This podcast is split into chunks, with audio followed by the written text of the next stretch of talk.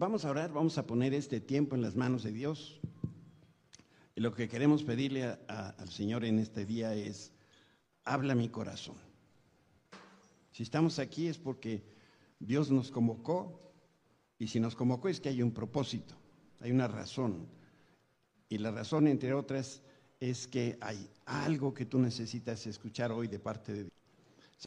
Señor, nos ponemos en tus manos. Creemos en la obra sobrenatural del Espíritu Santo, capaz de, de la Biblia, de los, de los pasajes que estaremos hoy considerando, el sustento, el mensaje que tú tienes para nosotros hoy. Permite, Señor, que no nos, no nos vayamos de este lugar a casa sin haber logrado ese propósito. En el nombre en el nombre de Cristo Jesús. Amén. Déjenme leerles dos porciones de la Escritura. Salmo 44, 3 dice, no fue con su espada que conquistaron la tierra, ni sus brazos fuertes les dieron la victoria. Fueron tu mano derecha y tu brazo fuerte y la luz cegadora de tu rostro que los ayudaron porque los amabas. Y 1 Juan 5, 3 al 5 dice, amar a Dios significa obedecer sus mandamientos y sus mandamientos no son una carga difícil de llevar, pues todo hijo de Dios vence a este, este mundo de maldad y logramos esa victoria por medio de nuestra fe. ¿Y quién puede ganar esta batalla contra el mundo? Únicamente los que creen que Jesús es el Hijo de Dios. Y eso es lo que el Espíritu quiere decirnos esta mañana para tenerlo presente al estar escuchando la reflexión de hoy. ¿Estás cansado? ¿Te sientes agotado? ¿Te vas a dar ya por vencido? ¿Vas a dejar de luchar porque lo único que has logrado es apenas mantener la cabeza a flote? ¿Ahora sí te vas a rendir? Si respondes que sí, entonces tengo, dice Dios, buenas noticias para ti. Tu batalla no la puedes ganar por ti solo. ¿Y, ¿Y, sabes por qué? Porque yo conozco tus debilidades y conozco tus fragilidades. Conozco tus luchas y tus derrotas. Pero tu batalla no es solo tuya, tu batalla es mía. Y como la batalla es mía, la victoria ya está ganada. Guarda este pensamiento en tu corazón. Dios que nos da la victoria, nos las da por medio de Jesucristo. A todo enemigo lo, lo, puse debajo ya de tus pies. Por eso, todo enemigo, todo obstáculo, toda carencia, toda enfermedad y toda fortaleza está debajo de tus pies. Dice el Señor, mía es la victoria. Tú caminarás en victoria mientras te comparto, te comparto el botín de guerra. Como tú sabes, estamos en una guerra espiritual y el Señor nos habla a través de su palabra. Hemos estado estudiando juntos varias porciones de la escritura que hablan de David y Goliat.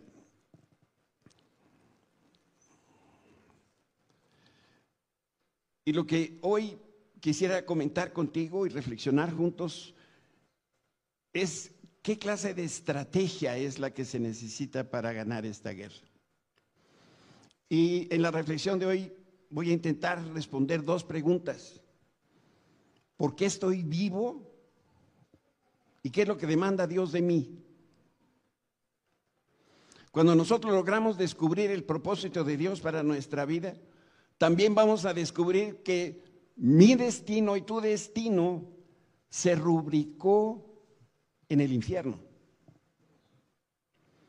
Cuando comprendes el enorme propósito que Dios tiene para ti y para cada uno de sus hijos, estoy seguro que te vas a sentir muy animado, pero es igual de importante que tú te des cuenta de lo siguiente.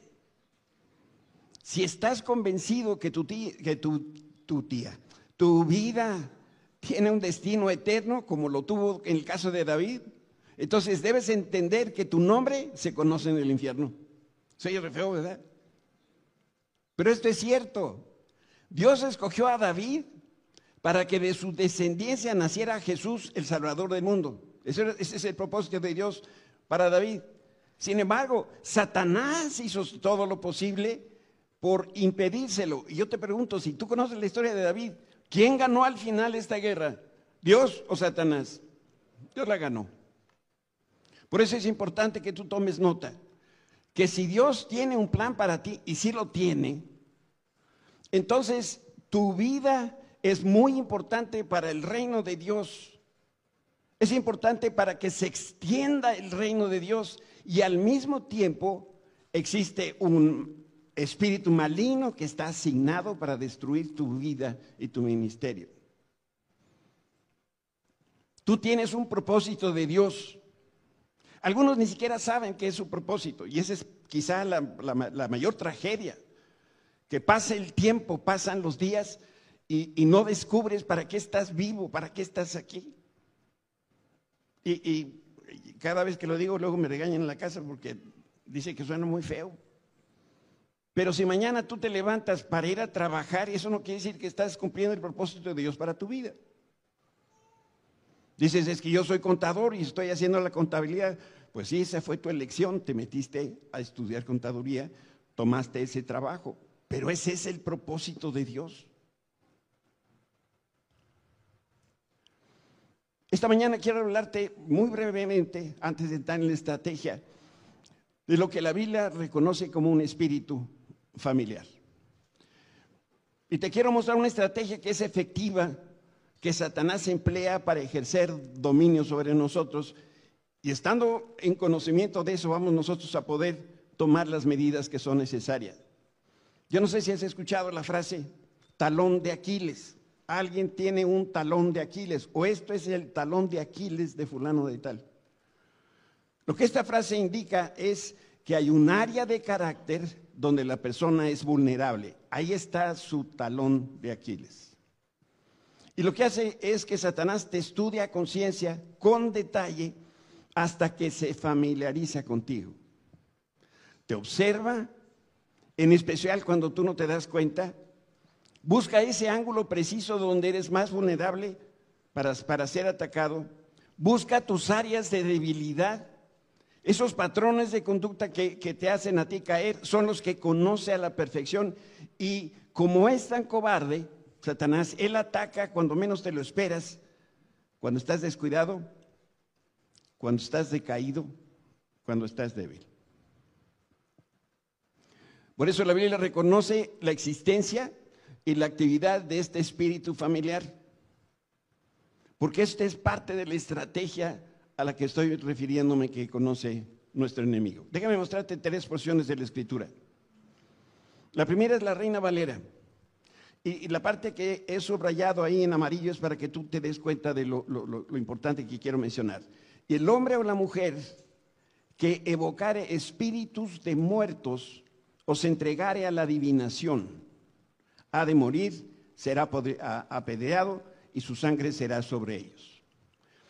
La versión antigua de la Reina Valera, eh, porque la Reina Valera que leímos aquí es la revisión 60, que probablemente es la revisión mejor hecha desde mi punto de vista.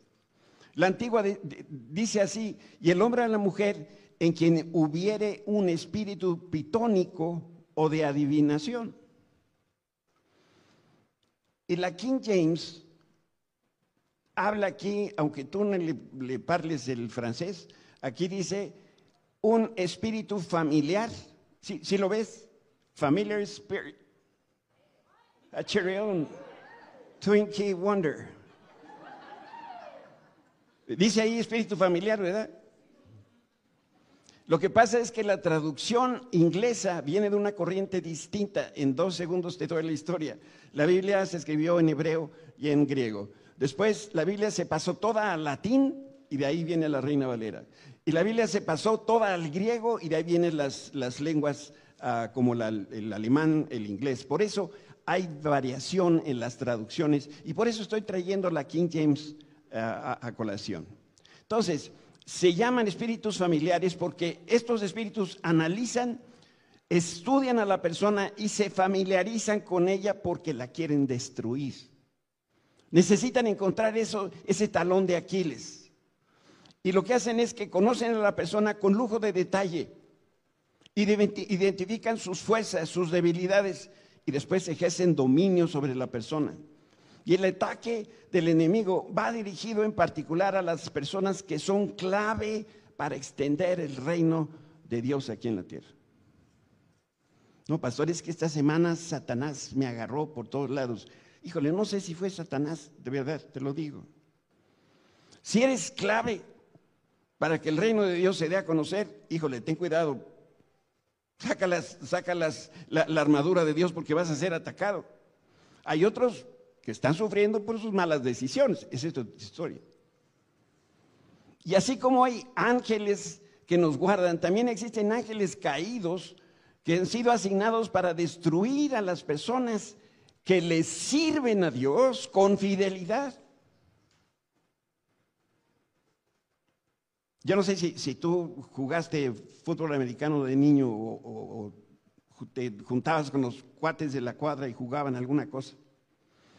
Y, había, este, yo donde me crié, había, era un conjunto de casas y había un montón de niños y de niñas y demás. Y armábamos unos juegos de tochito en, plena calle. Bueno, era una privada. Y entonces se hacía el equipo y este se va para acá y este se va para allá y no sé quién, no sé cuál. Y de pronto, eh, como éramos grandes conocedores de la estrategia del fútbol americano, entonces decía el, que se quedó de capitán, la jugada es así y así asado.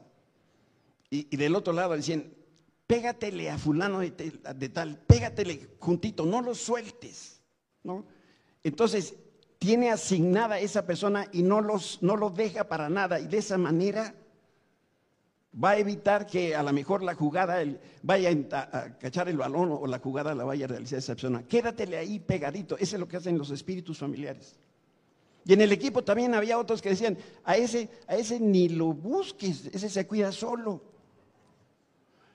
Los que no tienen nada que ver en el reino de Dios, esos se cuidan solos. Esos están batallando por sus problemas. Esa no es la plática que queremos tener esta mañana. Ahora, ¿por qué los espíritus familiares atacan a este clase de personas? Porque los siervos de Dios también son representantes del Señor aquí en la tierra.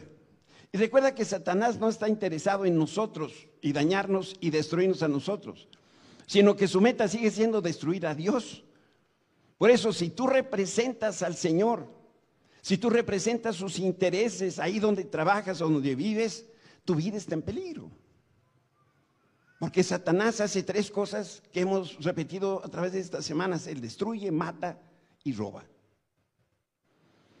La agenda de Satanás no ha cambiado desde todos los tiempos. Así desde, desde, el día que el Señor lo expulsó del cielo, Él se esfuerza intentando derrocar a Dios y gobernar al mundo.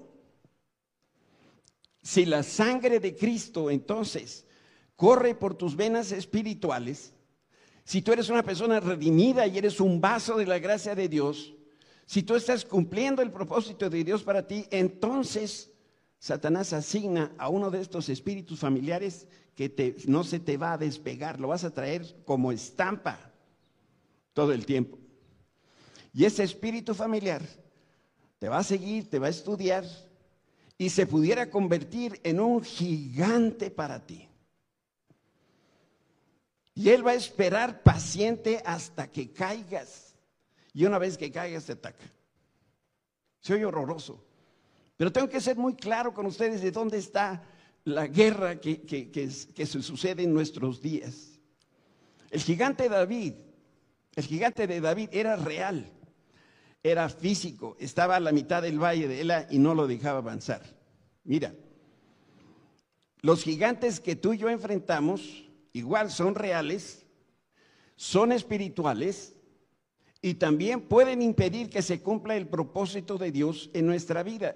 Y eso que tú estás experimentando, ese choque de voluntades, eso que no puedes lograr o concretar, bien puede ser que ese es el choque donde tú estás queriendo hacer lo que Dios quiere, Satanás está queriendo que, que no se cumpla y entonces viene un choque de voluntades. Por favor, piensa que lo que estoy diciendo es esto, que tu enemigo y el mío nos conoce también, que nos ha mantenido a raya y no nos ha dejado avanzar. Y cuando un espíritu maligno nos identifica, donde encuentra esa vulnerabilidad, nos ataca justo en esa área. Y esto explica por qué siempre pecamos de lo mismo. Ni siquiera somos creativos para pecar de otra cosa. Ahí va, como dice el refrán, la burra al trigo.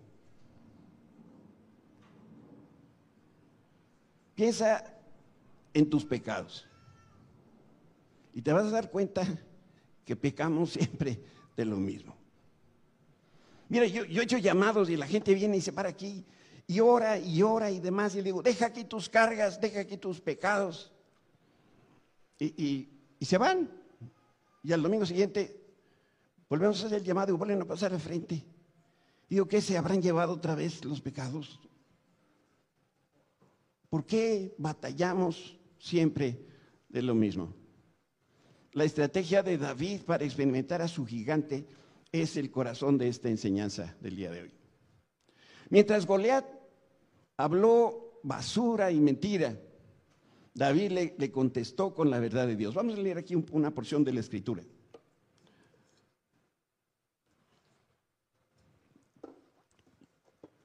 Primero Samuel 17:40. David tomó cinco piedras lisas de un arroyo y las metió en su bolsa de pastor. Luego, armado únicamente con su vara de pastor y su onda, comenzó a cruzar el valle para luchar contra el filisteo. Goliat caminaba hacia David con su escudero delante de él y mirando con desdén el muchacho de mejillas sonrosadas. Me, me gusta la descripción de la Biblia. Eh, nota de las versiones de la Biblia, dice, y cuando el filisteo miró y vio a David, le tuvo en poco porque era muchacho rubio y de hermoso parecer. ¿A quién te recuerda? Pau, nos la vamos a llevar a la casa, Pau. Pues está hablando del pastor. ¿No? Muchacho. Poco tiroteado, pero, pero muchacho. Güero, bueno, ni tan güero, pero de ojo tapatío, eso sí, muy simpático. Versículo 13. ¿Soy acaso un perro? le rugió a David, para que vengas contra mí con palo. Y maldijo a David en nombre de sus dioses. Ven aquí y les daré tu carne a las aves y a los animales salvajes, gritó Goliat. David le respondió al filisteo, tú vienes contra mí con espada, lanza y jabalina, pero yo vengo contra ti en nombre del, Señor de los ejércitos celestiales, el Dios de los ejércitos de Israel, a quien tú has desafiado. Hoy el Señor te conquistará y yo te mataré y te cortaré la cabeza y luego daré los, daré los cadáveres de tus hombres a las aves y a los animales salvajes y todo el mundo sabrá que hay un Dios en Israel. Todos los que están aquí reunidos sabrán que el Señor rescata a su pueblo, pero no es con espada ni con lanza. Esta es la batalla del Señor y los entregará a ustedes en nuestras manos dice otra de las versiones de la Biblia, y sabrá toda esta congregación que Jehová nos salva con espada y con lanza, porque de Jehová es la batalla y Él os entregará en nuestras manos. Comenté que una estrategia que emplea Satanás para derrotarnos es a través de espíritus familiares. Pero ahora te voy a mostrar la estrategia que tuvo David para ganarle a sus gigantes. Primera estrategia. David se enfocó en el Dios del pacto y no en el poder del enemigo. Las declaraciones de David son bien poderosas porque se centran en Dios, se enfocan en Dios.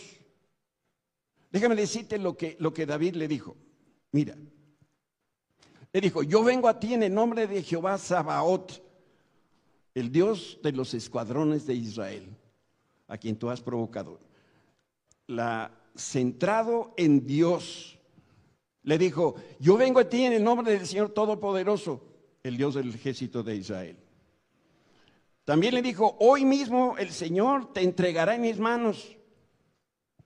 ¿En quién se está enfocando David? ¿En su problema o en Dios? En Dios. El Señor salva sin necesidad de espada ni de lanza. La batalla es del Señor y hoy Él te entregará en mis manos. La primera estrategia entonces para vencer a nuestros gigantes es no te fijes en el gigante, fíjate en el Dios que va a vencer al gigante. No te quejes del problema, enfócate en el Señor para estar a tono con las circunstancias. Esta semana amanecí con herpes. Y tardamos unos días en saber qué, era el, asunto que estaba afectando la salud. Y entonces eh, fueron unos días medios complicados, ¿no?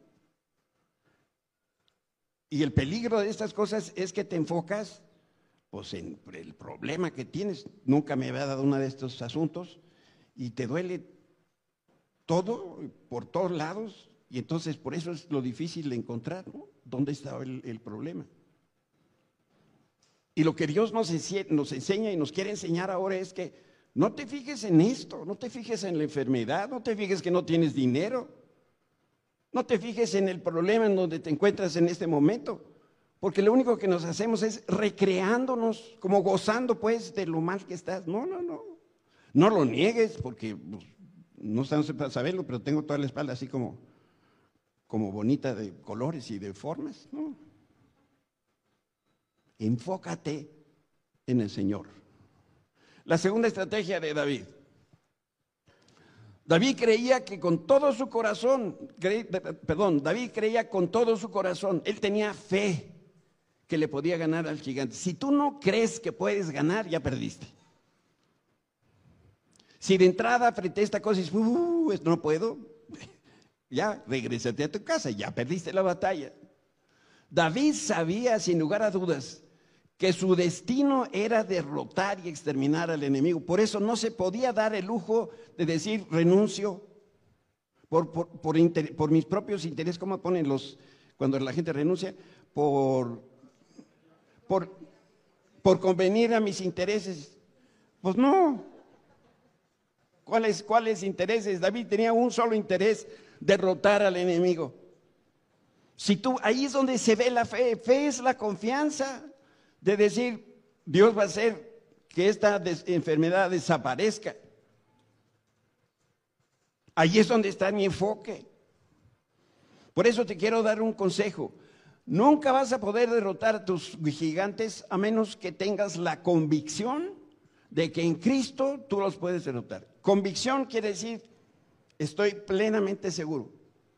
Te digo algo, para que, porque tú has experimentado la convicción. Dime si alguna vez en la noche, por ahí de las 2, 3 de la mañana, has despertado así sudoroso y, tembloroso de la voz diciendo, no sé si soy suizo o alemán o francés. ¿Verdad que no? ¿Por qué? Porque tenemos la convicción de que somos qué. Y el que no, mire, está el nopal. Tenemos que tener la convicción de que en Cristo yo voy a derrotar a ese gigante. Y prueba de esa convicción es que lo declaro con mis labios y lo digo con pasión. Cambia entonces mi manera de hablar. No me quejo, sino que empiezo a hablar del triunfo que Dios va a dar con, a través de lo que Él está haciendo. Pablo lo decía de esta manera, todo lo puedo en Cristo que me fortalece. Y la pregunta es si tú y yo podemos decir lo que Pablo decía con convicción. Se necesita fe para creer que con la ayuda de Dios yo tengo la fortaleza y el poder para realizar cualquier cosa que Dios quiere que yo haga. Y si no tenemos la fe para creer, debemos abrir los oídos espirituales cuando se predica la palabra. Algunos, dice el autor de los Hebreos, algunos de, los, de las personas que conocieron a Cristo se han debilitado porque dejaron de escuchar la palabra predicada, que es la que produce la fe. Con esto de la pandemia y de la guerra y no sé qué, tanta gente ha abandonado la iglesia. Bueno, algunos la abandonaron desde antes de la pandemia. Y entonces están recluidos no sé dónde.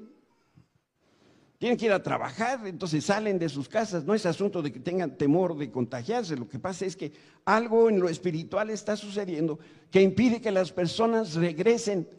Y ahí es donde vemos la estrategia del diablo porque no quiere Satanás que tú escuches la verdad predicada, que es la que produce la fe. Dice la escritura, la fe viene por el oír la palabra. Por eso antes de salir de esta casa, Dios quiere que tomes la, conciencia y la convicción de que tomado de la mano de Cristo, hoy tú puedes vencer a tus gigantes. Decía Susi con mucha oportunidad esta mañana, no estoy diciendo hoy porque quiero manipular a Dios. Es que hoy lo digo con la convicción de que si yo creo lo que Dios nos está diciendo en esta hora, entonces también creo que Dios me va a dar la victoria. Y Dios no tiene tiempo para eso y lo puede hacer hoy mismo si Él quiere. La tercera estrategia. David se comprometió, comprometió su vida a Dios hasta el último de sus días. Perdón. El compromiso de David con el Señor no se iba a afectar por nada, ni por la derrota, ni por la victoria. Lo único que le importaba a David, lo único que le importaba a David era el pacto con Dios y la relación íntima que tenía con Él. Y te digo, Pablo también pensaba como David. Él escribió a los romanos, las escrituras dicen, por tu causa nos amenazan de muerte todo el tiempo, nos tratan como a ovejas de matadero. A pesar de todo, nuestra victoria es absoluta gracias a que Cristo nos amó. Y lo que esta, esta cita bíblica dice, y lo que David hacía es que tomados de la mano de Jesucristo, la victoria y todo lo demás pasa a un segundo término. A ver, quiero que me entiendas bien. Porque luego, luego dices que el pastor dijo. Te voy a decir lo que dijo el pastor. La victoria al final no es importante. Si pierdes, no es importante. Lo importante es la relación que nosotros tenemos con el Señor. Esa no se acaba, esa permanece por la eternidad. Dios nos quiere dar la victoria y si no llega la victoria, de cualquier manera mi, fe se, ha establecido, está sólida en Jesucristo. Le decimos nosotros que le hemos entregado todo a Cristo, ¿verdad? Mi vida tu vida se le entregaste a Cristo, pues también las victorias entrégaselas a Cristo. Y si viene la victoria, pues gloria a Dios. Y si no viene la victoria, pues gloria a Dios de cualquier manera. Por eso es que somos más que vencedores. Eso significa la frase que está en la escritura. No es que vamos a ser recontravictoriosos. Es que no importa el estado, no importa la condición, lo importante es que establecemos nosotros esa relación con Cristo y todo lo demás quedó en el siguiente plano. Déjame hablarte de la cuarta estrategia de David. Parece que voy rápido, pero eh, luego les digo quién me viene correteando. David confrontó al gigante. Tarde o temprano todos llegamos a un momento de nuestra vida que debemos confrontar al gigante. Algunos son hermosos porque le dan de vueltas y vueltas a la cosa cuando tienen muy claro lo que tienen que hacer, más que no lo quieren hacer. La mayoría huye cuando se da cuenta que el agua le está empezando a llegar a los aparejos. Miren, yo no soy caballero de a caballo, pero cuando el agua sube, en un río y está, llega a los aparejos, ahí es cuando muchos empiezan a decir, ah, caray, la cosa se está poniendo rete fea. Pero todos tenemos que reconocer que huir del problema no es resolver el problema. Te recuerdo la escena que hemos considerado durante varias semanas. Goliat estaba amenazando a Israel. Goliat amenazaba al ejército de Israel durante 40 días y 40 noches. El temor había paralizado a Israel. Y entonces salía este gigante y los insultaba. Y ahí estaba el rey y el rey estaba atemorizado y no salía. Nadie se atrevía a responder la, agresión. Pero toda esa situación vergonzosa se acabó en el instante que llegó David, porque venía a dejarle un loncha a los hermanos. Y David dijo, ¿y este individuo qué está haciendo aquí? La Biblia no lo dice, pero yo me imagino que David pensó, prefiero morir en la pelea que tener que aguantar a este Goliat que me amenace el resto de mi vida. Y ese día le puso el alto a Goliat. Y algunos tienen que tomar ya la decisión hoy. Hoy es el día que le pongo alto a Goliat. Yo me pregunto, ¿cuántos estudiantes le tienen pavor a los exámenes? La inmensa mayoría cree o creyó la mentira que su destino es reprobar matemáticas, química, inglés y todas esas otras materias espantosas. Alguno que, que, fue a la escuela no solamente de paseo, sino tomó clases, reprobó siempre matemáticas, ¿verdad? Y entonces parecía que ya, está en mi destino, ¿no? Año tras año, la misma historia. Desde segundo, de, primero de secundaria pasé matemáticas. Segundo, tercero, cuarto, quinto y sexto reprobé matemáticas con el mismo maestro. Todos los semestres tomaba clases especiales de matemáticas. Y llego al sexto y en la final otra vez repruebo matemáticas. Y me dice el profesor, oye Gómez, ¿qué vas a estudiar, hermano? Y en ese momento creía que yo para leyes. Le dije, pues yo creo que voy a ser abogado. Ah, no vas a necesitar números. Me puso seis. Me pasó. ¿Cuántos están convencidos que nunca se van a cansar, se van a casar? O ya están convencidos que su matrimonio será un fracaso. ¿Cuántos prefieren morir porque creen que su destino es vivir en pobreza, en soledad, en depresión? ¿Cuántos se sienten tan angustiados y ansiosos que no se atreven siquiera a salir a la calle, a subirse a un elevador o a un avión porque tienen temor a un ataque de pánico? Y quizá algunos de estos ejemplos te hagan reír, pero la verdad es que el temor no es nada gracioso, el temor es espantoso. ¿Qué hizo David con el temor que seguramente ha de haber experimentado? Para empezar, confrontó a su gigante. Decidió no vivir atemorizado. Él no se escondió prefirió morir intentando derrotar al gigante que no hacer nada. Y voy a decir aquí algo bien profundo y pudieras no estar de acuerdo conmigo. Pero yo creo que es mejor empezar la dieta el lunes y romperla el martes de todas las semanas que empezar a comer hasta reventar. Tú no tienes problema con sobrepeso, yo sí. Yo tengo la, opción de decir, mañana, ¿qué creen? Mañana es lunes. ¿Y qué hago todos los lunes? Me pongo a dieta. Y ya para el martes ya la rompí. Pero qué diferente sería si yo dijera, nunca más a las dietas. ¿Qué pasaría conmigo?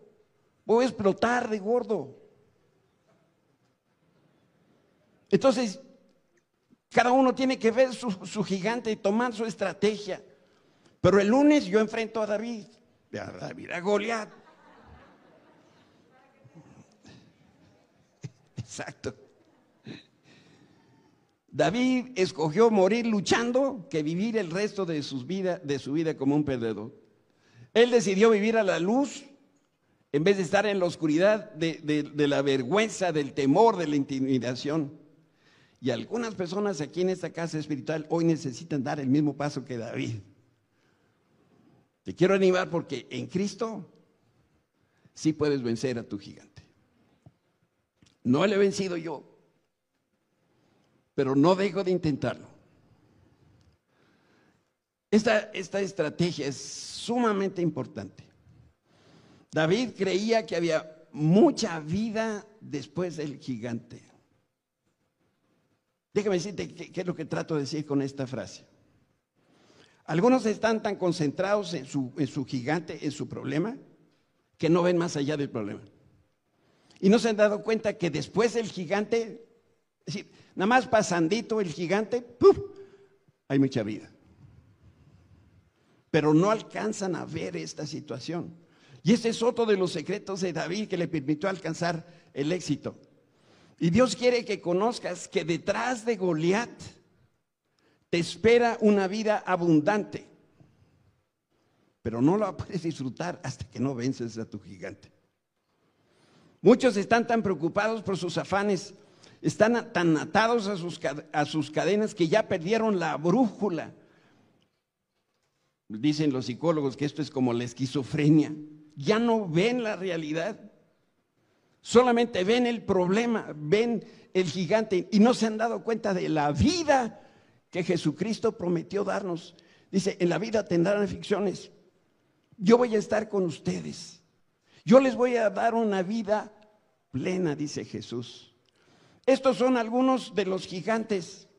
La enfermedad, los hijos desobedientes o perdidos, el matrimonio roto, la insatisfacción en la vida, la soledad, la pobreza, la falta de recursos, la depresión, las deudas. David se dio cuenta que, existe, existía otra realidad más grande detrás de sus problemas. Y con los ojos de la fe y con la certeza de poder confiar en Cristo, David vio la inmensidad de las bendiciones que había detrás de su gigante y para disfrutar la herencia. Lo único que tenía que hacer David era vencer. Por eso con entusiasmo él luchó y ganó. Y la última estrategia. David tenía la naturaleza de exterminador de gigantes. David dio pasos concretos y determinantes. Y estos se los voy a enumerar los pasos que dio David. Él arrojó una piedra y le dio al gigante en la frente.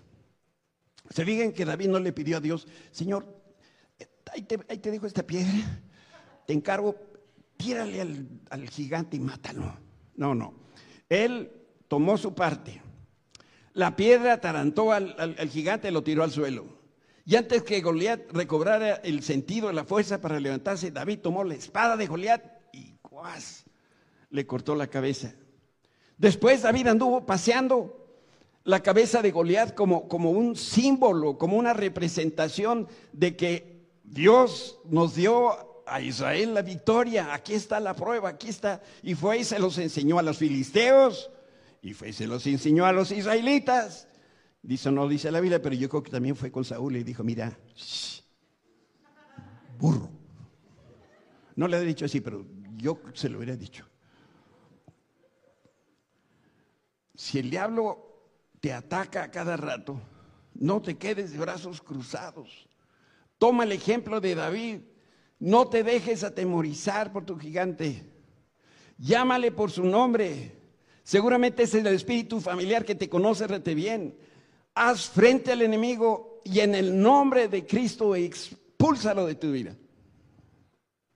De la vida de tu esposa, la vida de tus hijos, de tu familia, de tu trabajo. Ya sé lo que estás pensando, ay pastor, ¿y cómo le hago? Mira, lo que te voy a decir no es una receta. Habla con fe y con confianza y di palabras similares a estas. Espíritu maligno de flojera, de muerte, de pobreza, de enfermedad. Te ordeno en el nombre de Jesús que salgas de mi vida. Renuncio a ti, rechazo tus seducciones. Te ordeno en el nombre de Cristo que ahora mismo te alejes de mi vida, de mi matrimonio, de mi familia.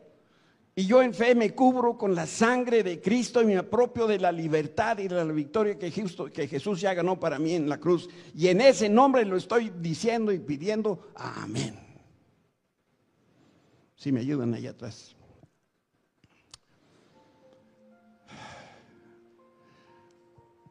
Si tienes cuatro hijos y, un maleante un día viene a tu casa y toca la puerta y te dice, vengo por uno de tus hijos, ¿a cuál le das?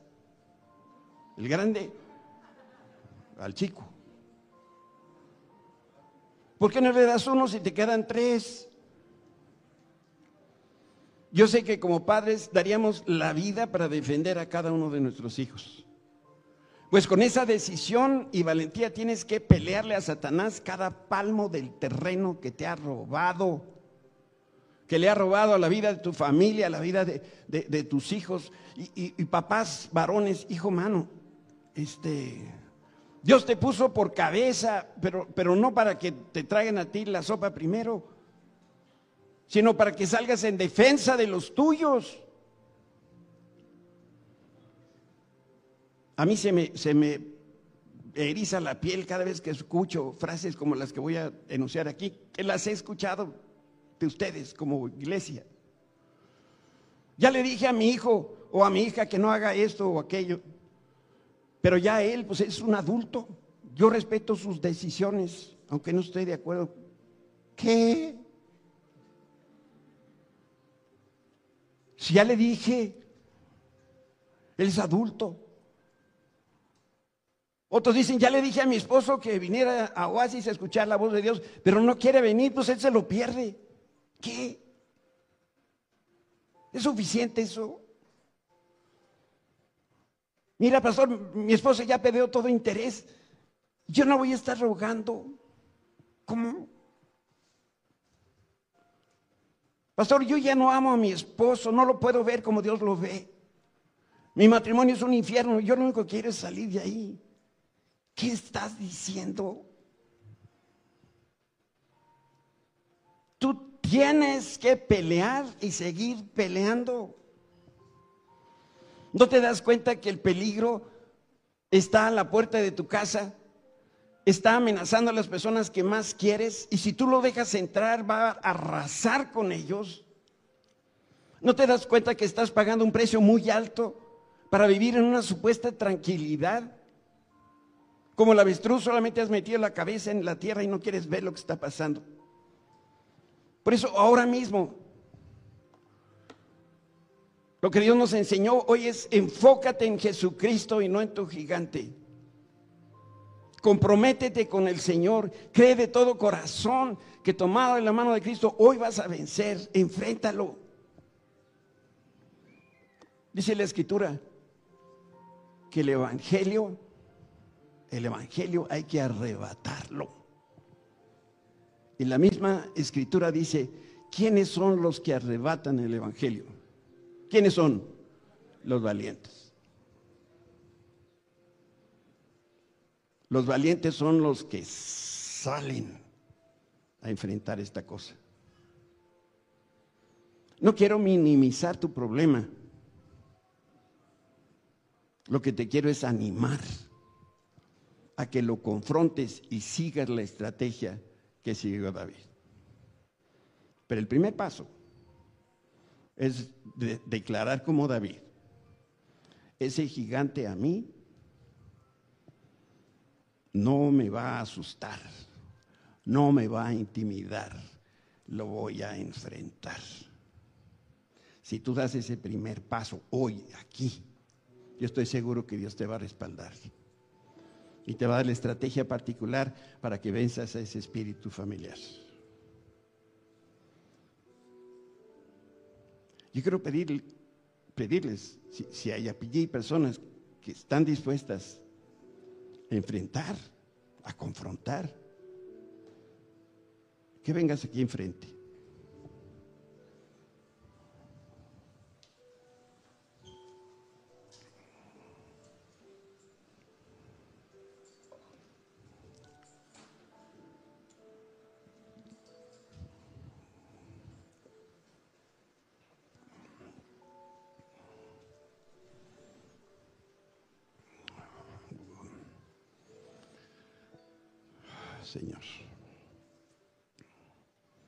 Que nos hubiéramos quedado ahí atrás, pues éramos todos. Pero bueno, pues qué, qué bueno que estamos aquí enfrente. Porque así los tengo más cerquita. Yo tengo, por supuesto, mis luchas. Yo no puedo decir yo ya estoy más allá del bien y del mal, ni con mucho. Y muchas de estas luchas son de todos los días, a veces de todas las horas del día. Y he visto la mano de Dios y, me ha dado victorias en algunas áreas y en otras sigo luchando. De ahí la importancia de, sentir y de creer que lo importante no es la victoria. Todas las victorias se van a dar, pero quizá se logren ver cuando estemos en el cielo, en la presencia de Dios. Un hermano mío murió de, cáncer y un pastor oró por él y le dijo, esa enfermedad que tú tienes no es de muerte, sino para que la gloria de Dios se exhiba. Y ese es un pasaje bíblico. Y mi hermano y mi cuñada y la familia, sus hijos y nosotros creímos en esa, en esa verdad. Y orábamos al Señor, Señor, gracias porque tú dijiste que esta enfermedad no es para muerte. Y mi hermano se murió. Dios le dio dos años de vida después de un coma hepático. Él murió de cáncer de, hígado. Le dio dos años y en esos dos años se dedicó a predicar la palabra a diferentes iglesias con el mensaje. Y su mensaje era muy sencillo, no le tengan miedo a la muerte. Ya pasé por ahí. Él experimentó el primer paso de la muerte que fue ese coma. El Señor lo sacó de ahí. Y su mensaje era es padrísimo. Y se murió. Y un día hablando con mi cuñada sobre este tema, decía, es que Dios cumplió su palabra. Porque sabes una cosa, mi hermano tiene salud el día de hoy, allá en el cielo. Siempre se cumplen las promesas de Dios. Algunas las vamos a ver aquí, las vamos a disfrutar, y otras las vamos a ver allá y también las vamos a disfrutar. Por eso no es tan importante la victoria como la relación. Por eso tú tienes que decirle hoy en oración a Dios, Señor, hoy confronto a mi gigante. Ese es todo lo que Dios quiere oír. Y después está atento porque el Señor te va a dar la estrategia. Levanta tus manos un momento para que Dios te vea. Oh Señor.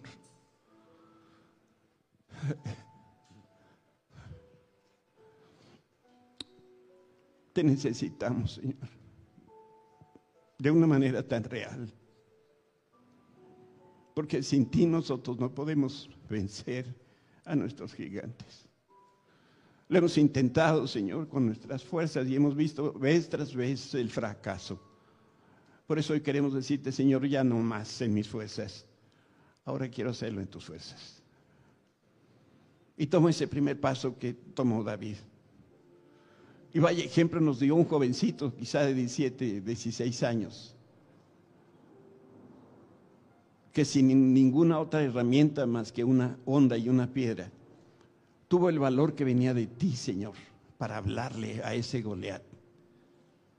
Y cuando él le derrotó, habló palabras que venían de ti y habló de ti, Señor, y le dijo, en el nombre del Dios de los ejércitos celestiales, Goliat, yo vengo hoy para derrotarte. Y esa misma verdad hoy la repetimos, Señor, en la vida de cada uno de los que estamos aquí parados, Señor, empezando conmigo. Hoy hago frente a mis gigantes. Y en tu nombre, Señor, los voy a vencer. Y después daré testimonio de lo que tú también has, venido haciendo en mi vida. Señor, recibimos esta palabra, la, tomamos como un bálsamo que viene de ti para nosotros. Y podemos regresar a nuestros hogares contentos de saber que hemos escuchado tu voz y que hemos respondido a tu llamado. Gracias, Padre, en el nombre de Jesús.